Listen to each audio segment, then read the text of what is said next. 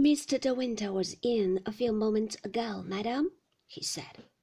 He took some cigarettes and then went back again to the beach.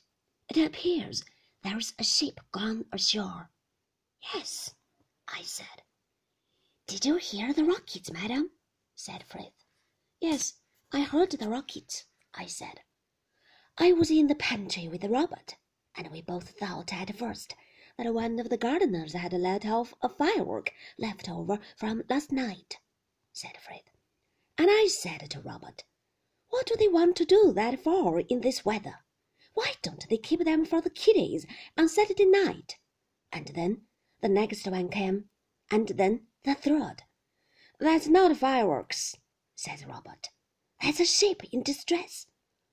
I believe you are right, I said and I went out to the hall, and there was Mr. De Winter calling me from the terrace. Yes, I said.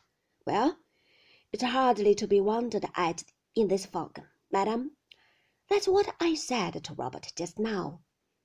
It's difficult to find your way on the road, let alone on the water.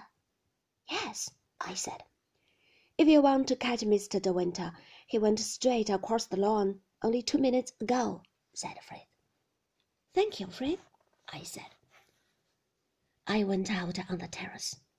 I could see the trees taking shape beyond the lawns. The fog was lifting. It was rising in little clouds to the sky above. It whirled above my head in wreaths of smoke. I looked up at the windows above my head. They were tightly closed, and the shutters were fastened. They looked as though they would never open, never be thrown wide.